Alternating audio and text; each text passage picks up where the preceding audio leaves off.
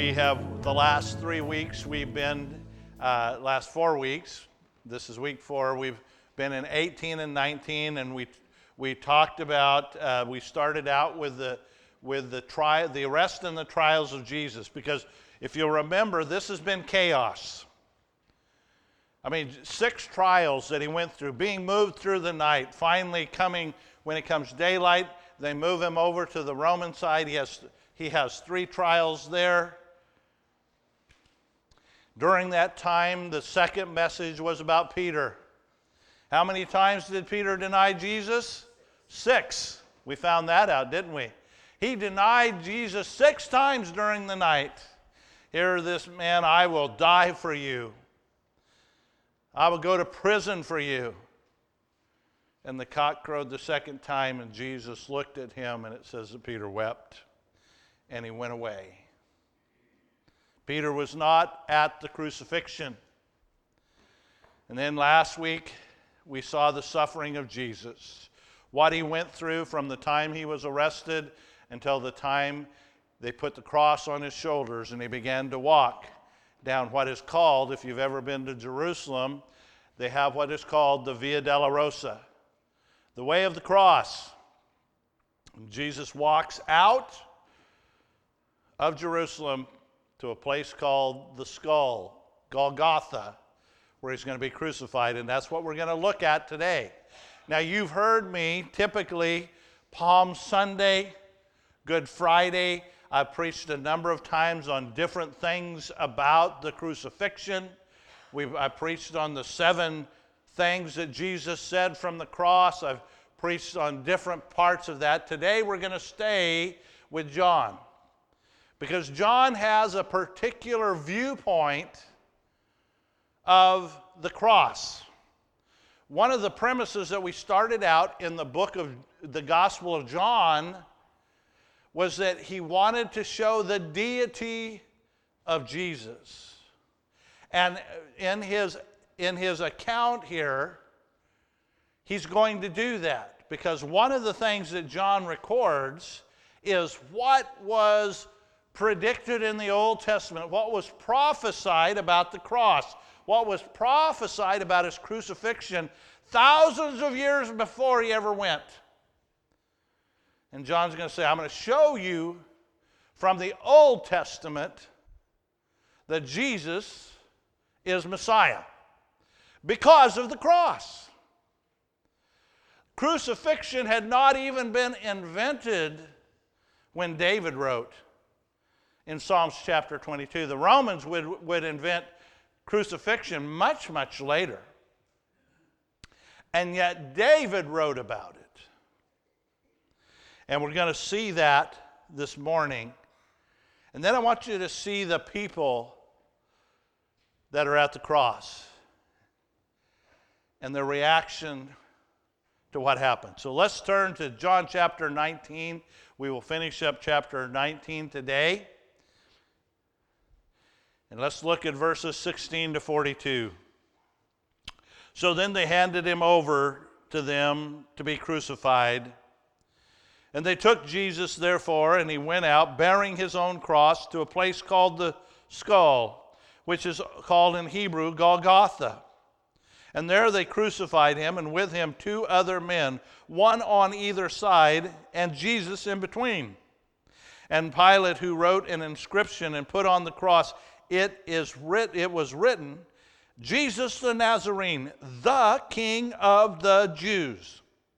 Therefore, many of the Jews read this inscription, for the place where Jesus was crucified was near the city, and it was written in Hebrew and Latin and Greek. And so the chief priests of the Jews were saying to Pilate, Do not write the king of the Jews, but that he said, I am the king of the Jews. And Pilate answers, What I have written, I have written. Then the soldiers, when they had crucified Jesus, took his outer garments and made four parts, a part for every soldier, also the tunic. Now the tunic was seamless and woven in one piece. And they said to one another, Let us not tear it, but cast lots for it, to decide whose it shall be. This was to fulfill the scripture. They divided my outer garments among them, and for my clothing they cast lots. Therefore the soldiers did these things. But standing by the cross of Jesus were his mother, his mother's sister, Mary, the wife of Clopas, and Mary Magdalene. And when Jesus then saw his mother and the disciple whom he loved standing nearby, he said to his mother, Woman, behold your son. And then he said to the disciple, Behold your mother. And from that hour the disciple took her into his own household. And after this, Jesus, knowing that all things had already been accomplished to fulfill the scripture, said, I am thirsty. A jar full of sour wine was standing there. So they put a sponge full of sour wine upon a branch of hyssop and brought it up to his mouth. Therefore, when Jesus had received the sour wine, he said, It is finished. And he bowed his head and gave up his spirit. Then the Jews, because it was the day of preparation, so that the bodies would not remain on the cross on the Sabbath, for the Sabbath was a high day, asked Pilate that they should break, that their legs might be broken, and that they might be taken away. So the soldiers came and broke the legs of the first man and of the other who was crucified with him. But upon coming to Jesus, when they saw that he had, was already dead, they did not break his legs. But one of the soldiers pierced his side with a spear, and immediately blood and water came out. He who, had been, who has been testified, his testimony is true, and he knows that he is telling the truth, so that you may also believe. For these things came to pass to fulfill the scripture not a bone of him shall be broken. And another scripture says, They shall look upon him whom they pierced. And after these things, Joseph of Arimathea, being a disciple of Jesus, but a secret one for fear of the Jews, asked Pilate that he might take away the body of Jesus.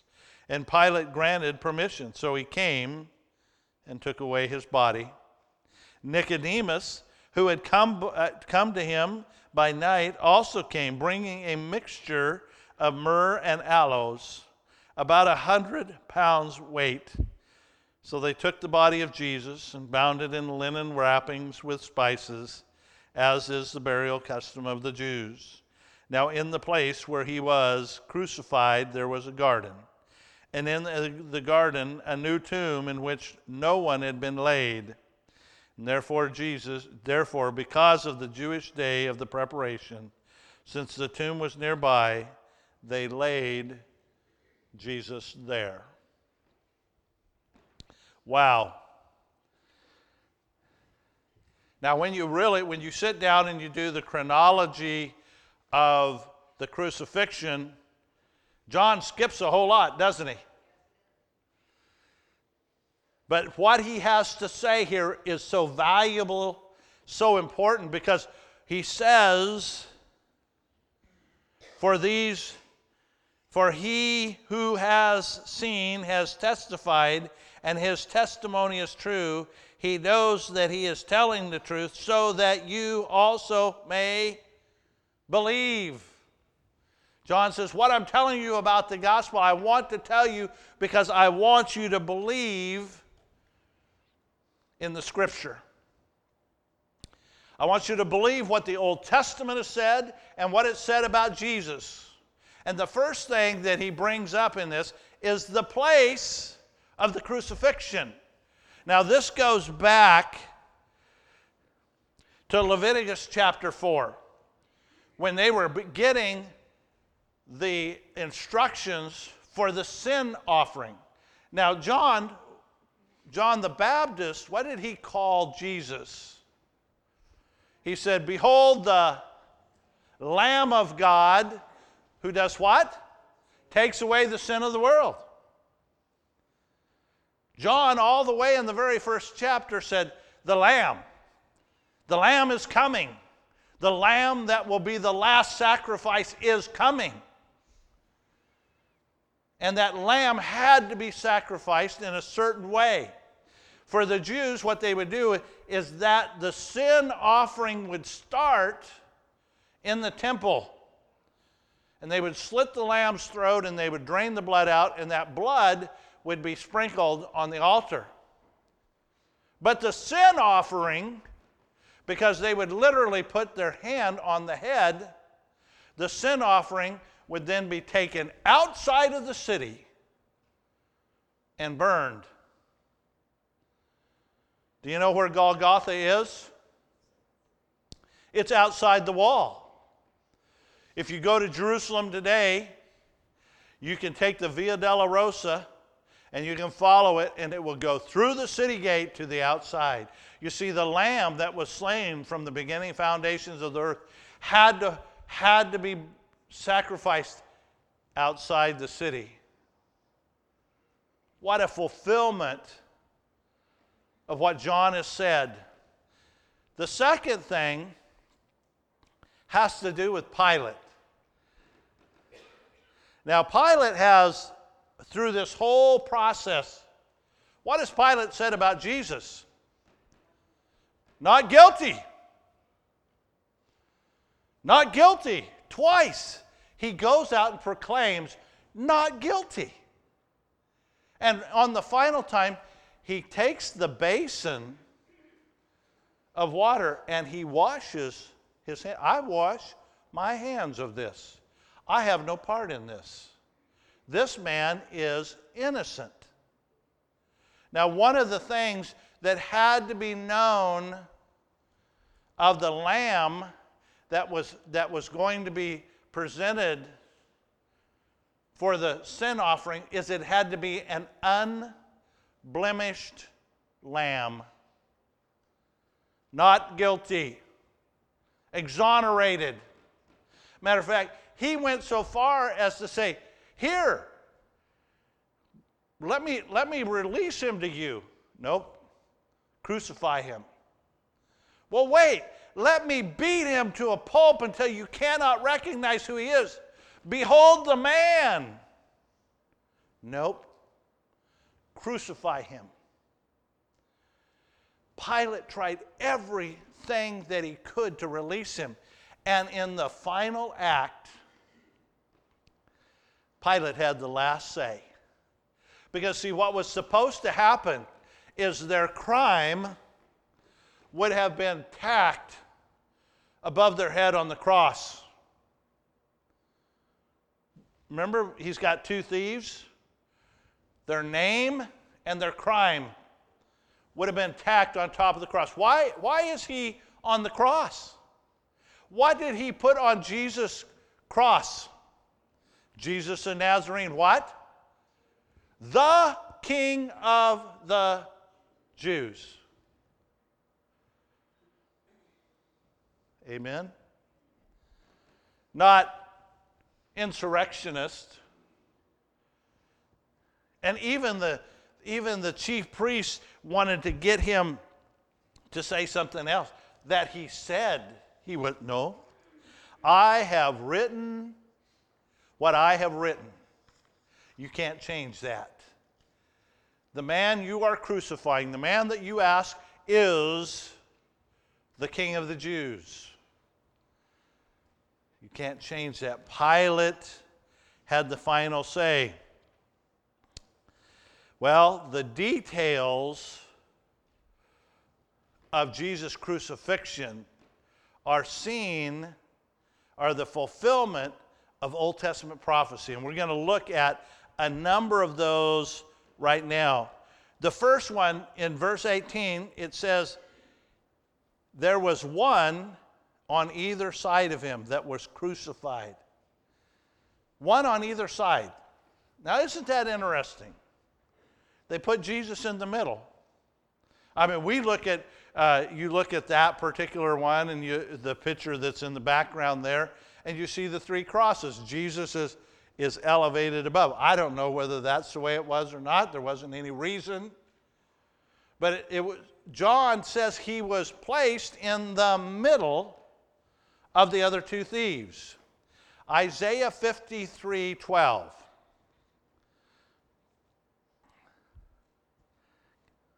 We're going we're to get there.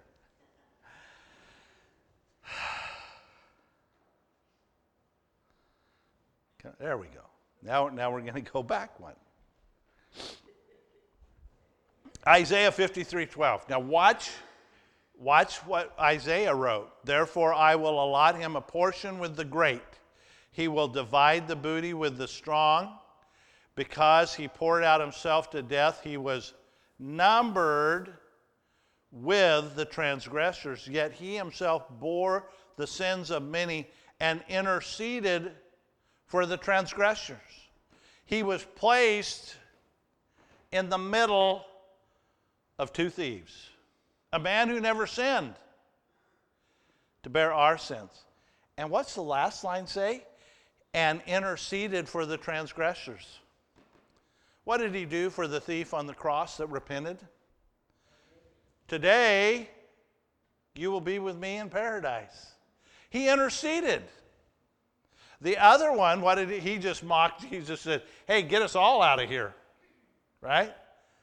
Save us if you can do this, save us all.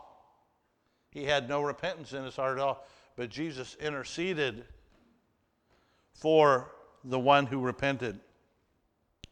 Also in this verse it says, "And he will divide the booty with the strong." Look at Psalms 22 18. And they divide my garments among them, and for my clothing they cast lots. Psalms written by David. How many years before? If you, if you want to do a wonderful study, look at the book of Psalms, chapter 20, or Psalm 22, and look at Isaiah 53 and track how many different prophecies are in the two. It's amazing. We're just going to look at the ones that John provided for us today. They divided his garments and they rolled the dice. They cast lots because they were so greedy. Comes to the place in verse 28, he says, After this, Jesus, knowing that all things have been accomplished and to fulfill the scripture, says, I am thirsty. Between verses 16 and verse 28, there's six hours that transpire. The other gospels record a lot about that. We're not going to go into those. He skips down to, I thirst. So, why did he put that in there? Psalm 69 21. And they also gave me gall for my food, and for my thirst they gave me vinegar to drink. Look at verse 28 of John chapter 19. And after this, knowing that all things had been accomplished to fulfill Scripture, he said, I am thirsty. A jar full of sour wine was standing there, and they put a sponge full of sour wine upon the branch of hyssop and brought it up to his mouth. What is sour wine? John predicted, or David predicted in Psalm 16 that they would give him vinegar. Not water, not anything else vinegar. You talk about a specific prophecy that would be fulfilled. But we don't stop there. We go down, Jesus has died, and the Jews are concerned because when sundown comes, if those people are still on the cross, they can't be there to witness it. At sundown, Passover, they have to be in, uh, they have to be in for the Sabbath day. So they, they send word, break their legs. Now, this was a common practice to, to accelerate crucifixion. And as I've talked briefly before, the way people die with crucifixion when they're hung, they're hung with a little bit of bend in their arms, bend in their legs. They have a little perch that their feet are on. Most people who were crucified were tied Jesus was the exception in that he had the nails driven through his hands. The likelihood was that he was also tied because they didn't want that tearing out. Because to survive on the cross, when you're hanging like this, you can breathe in, but you can't breathe out. So to exhale, you've got to pull up with your arms, push up with your feet, exhale, then you can go back down. And you can stay there until you run out of breath, and then do you do the same thing over again. People died on the cross from suffocation. They didn't die from blood loss. They didn't die, they died basically because they were exhausted.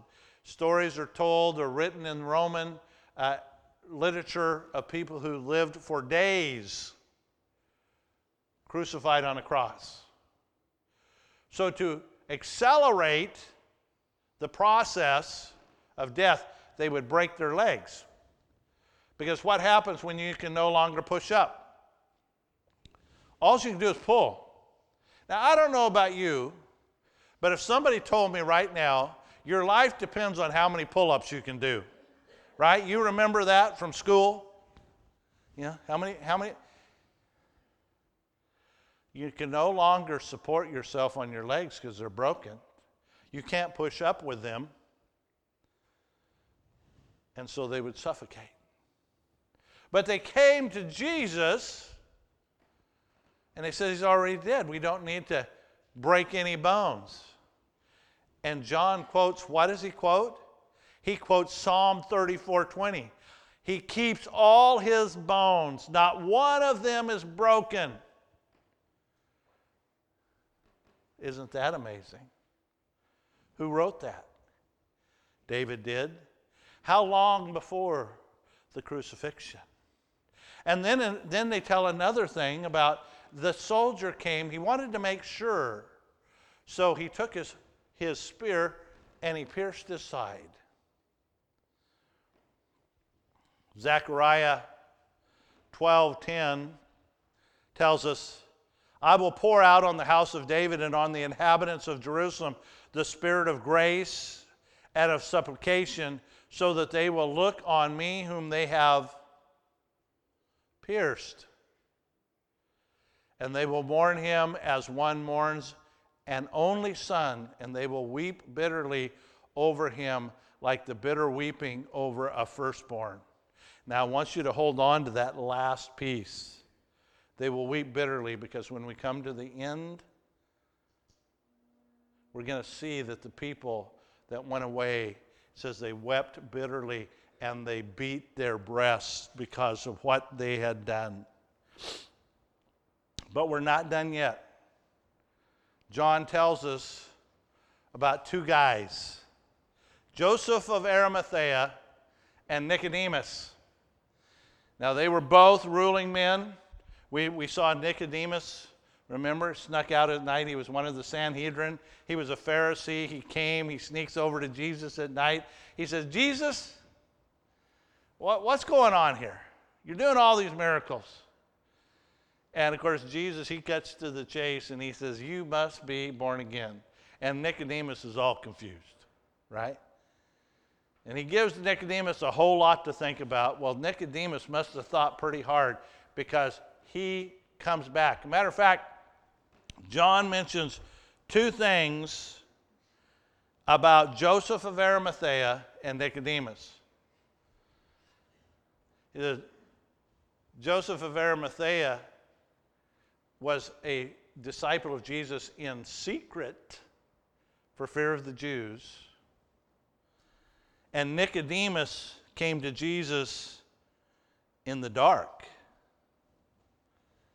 These were not men of great courage. And yet, after Jesus dies, what do they do?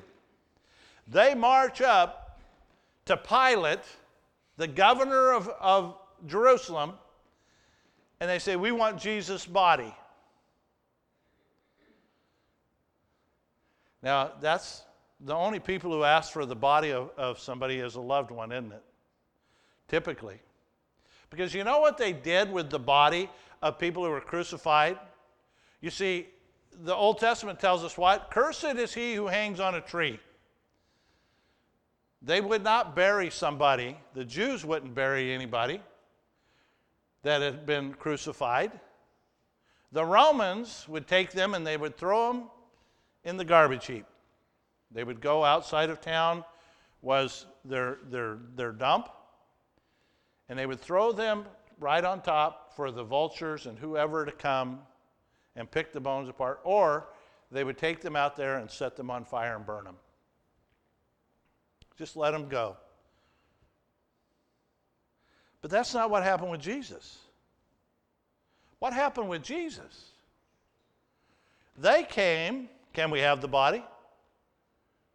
Pilate's like, okay. They take the body. This tomb had been carved out of the mountainside. Nobody had ever used it. That's an expensive tomb. I mean, just the rock that went in front of it was so heavy that it took several men to roll it into place. And then Nicodemus comes along and he has a hundred pounds of spices to put in there. For us, that's a small fortune for what it would have cost for all of that, for him to be buried. These men who snuck around in the dark to follow Jesus all of a sudden have the courage to go and ask. And it's all to fulfill Isaiah 53 9. His grave was assigned with wicked men. Stop there. Where should have he gone?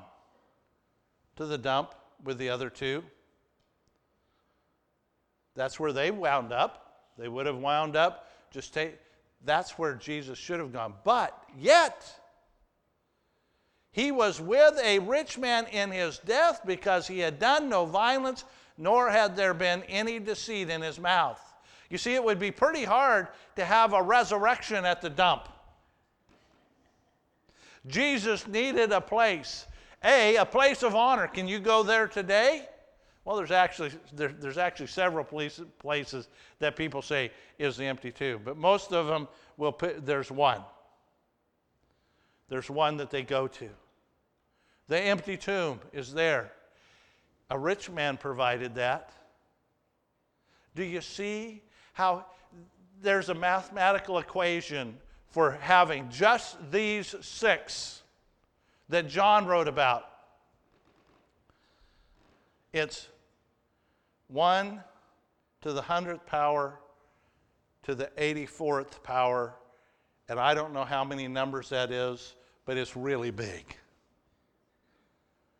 They say it's a, the, it would be like taking North America and staff, stacking dimes up to the height of the Empire State Building and then dropping one in and say, go find it. Just these six. And there's more that are recorded in the other Gospels that we're not going to go through this morning. But John says, listen, I'm telling you, everything that Isaiah wrote, everything that David wrote, they all came true in the crucifixion of Jesus. Nobody else could do this. But hold the phone because Sunday's coming. John said, I want you to know Jesus is the Son of God. Well, there's another part to this that I want to cover because he is very spe- specific about who was at the cross. I want to talk about the women who were at the cross, the ladies who were there. You see, John is the only one of the apostles that is recorded to have been at the cross. He's the only one. But, but look at the women who are recorded there, verse 25.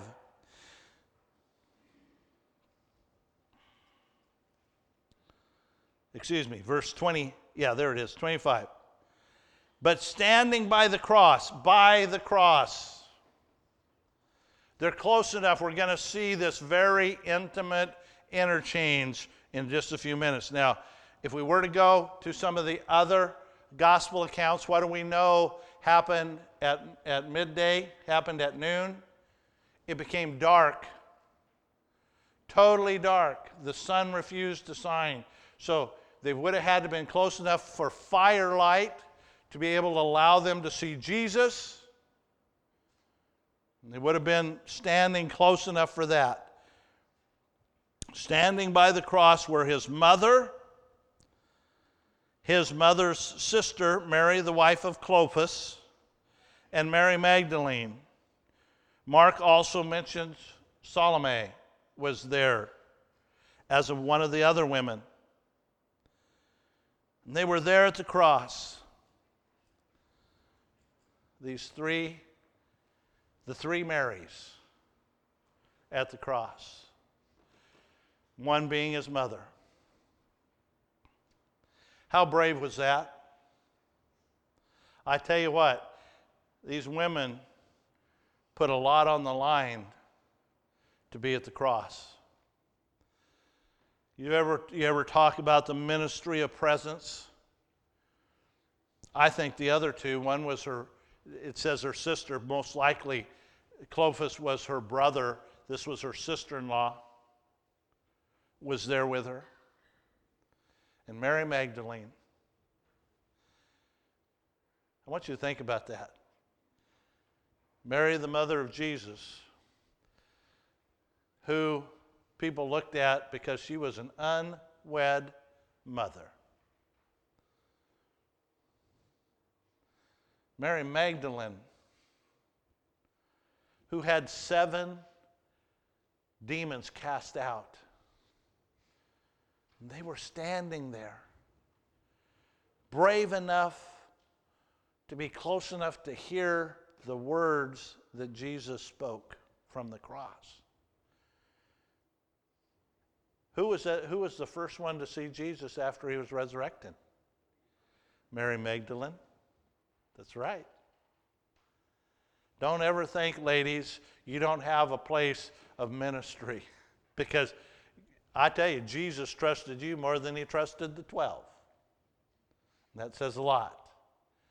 He said, I want you to, I want you to, to be there to witness this. And they were so brave to do that.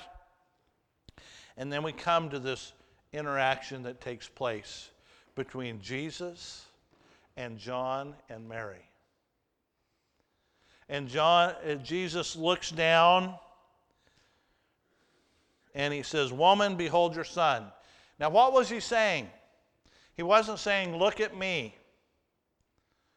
She wouldn't have recognized him physically because of how beaten he was. And most likely, to look at him, he would have said, Don't look at me. You don't need to see me that way.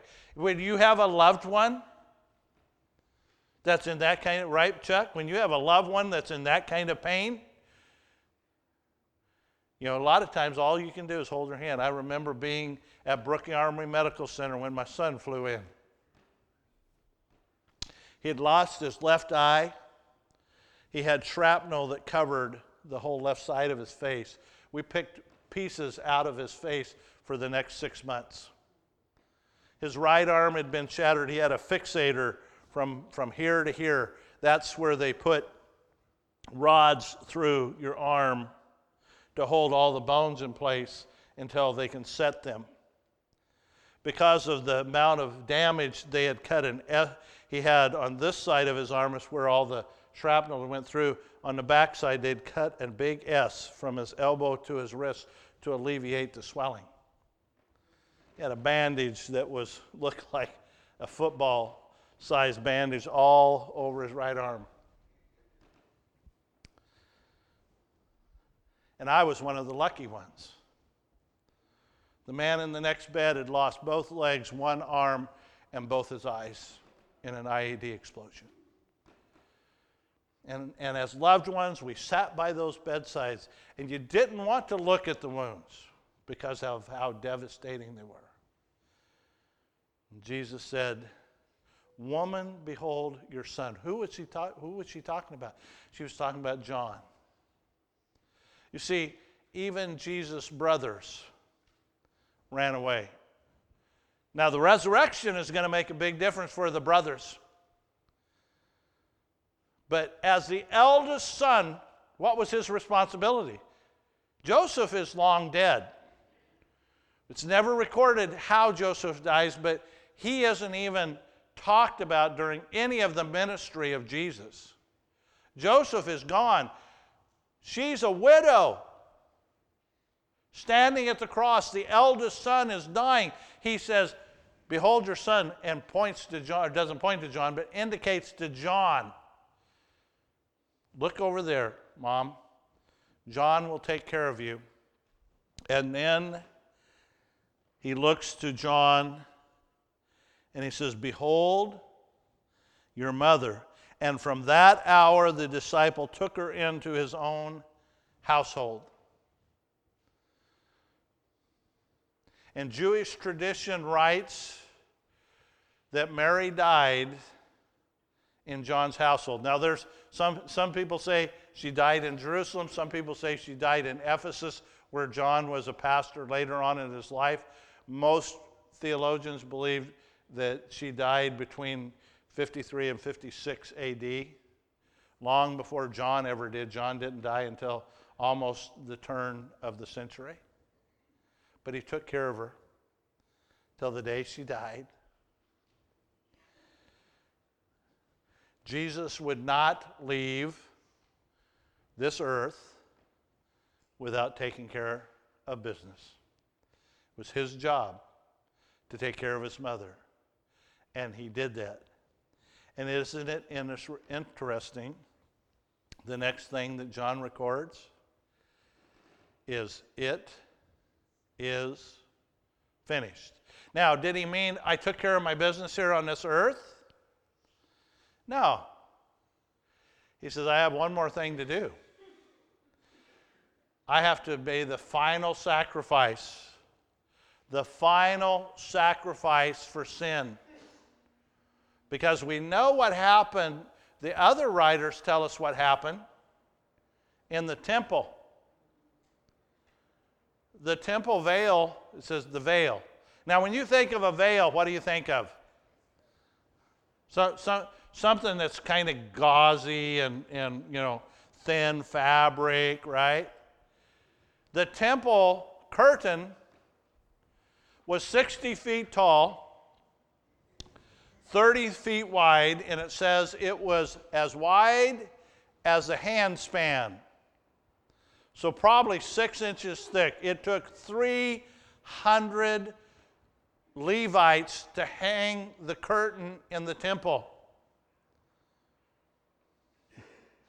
And what happened when he said, It is finished? The curtain was rent from the top to the bottom. The Holy of Holies was exposed for the first time to all to come and worship. No more sacrifice was needed. It is finished. I have made the final sacrifice.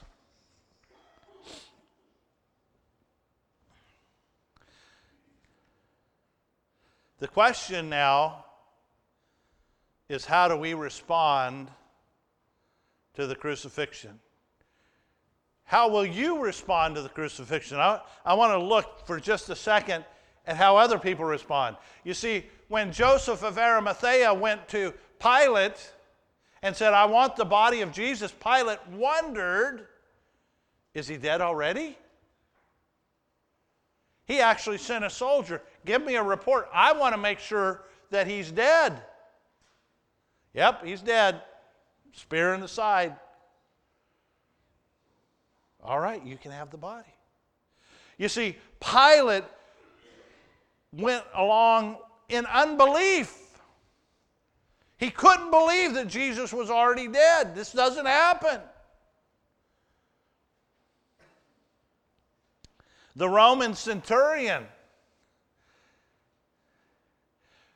when they put the sword or the spear in the side of Jesus and water and blood come out, the centurion that stood. He was the leader of those that, that crucified Jesus, said, Surely he is the Son of God. You see, some people have to see it for themselves. And when they do, they understand who Jesus is. He said, Surely he is the Son of God. It says that the crowds, when they left after Jesus died, they beat their breasts. They were in grief. What have we done? One of the things that John doesn't record is what did creation do? I talked briefly about that. At noonday, the sun refused to shine. How many of you remember what happened when we had the eclipse here? You remember that? What was it like? What? It got cold. I mean, the temperature dropped really fast. What happened with all the all the animals? It just went. We were out at the Jinx's farm, and all the birds sat in the trees and were totally silent. It was weird. And it also says that there was an earthquake. You see, even creation rebelled when the crucifixion happened because the Creator was gone. The Holy of Holies was opened for everyone to come to the altar.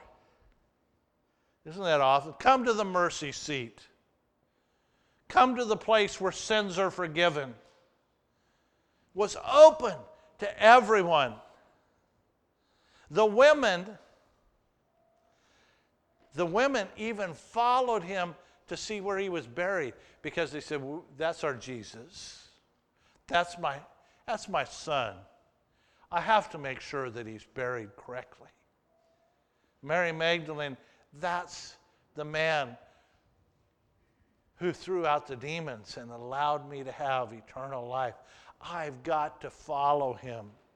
Joseph and Aram, uh, of Arimathea and Nicodemus both got the courage. This is kind of like the Wizard of Oz, isn't it? What do you need? Do you need courage? they got their courage to walk up and say, Give me the body of Jesus. I followed him in secret, no more. No more. I will gladly lay him in my tomb and proudly say, I am a follower of Jesus. And then there's the thief on the cross. He died on the cross, but where did he wake up? He, waked up, he woke up in paradise. Today you will be with me in paradise. Man, what an amazing thing for that thief. Lived his life, ruined it, couldn't do much worse than getting an execution. And Jesus said, No, you're forgiven. Matter of fact, when, when, we, when we're done here, you're going to be with me for all eternity.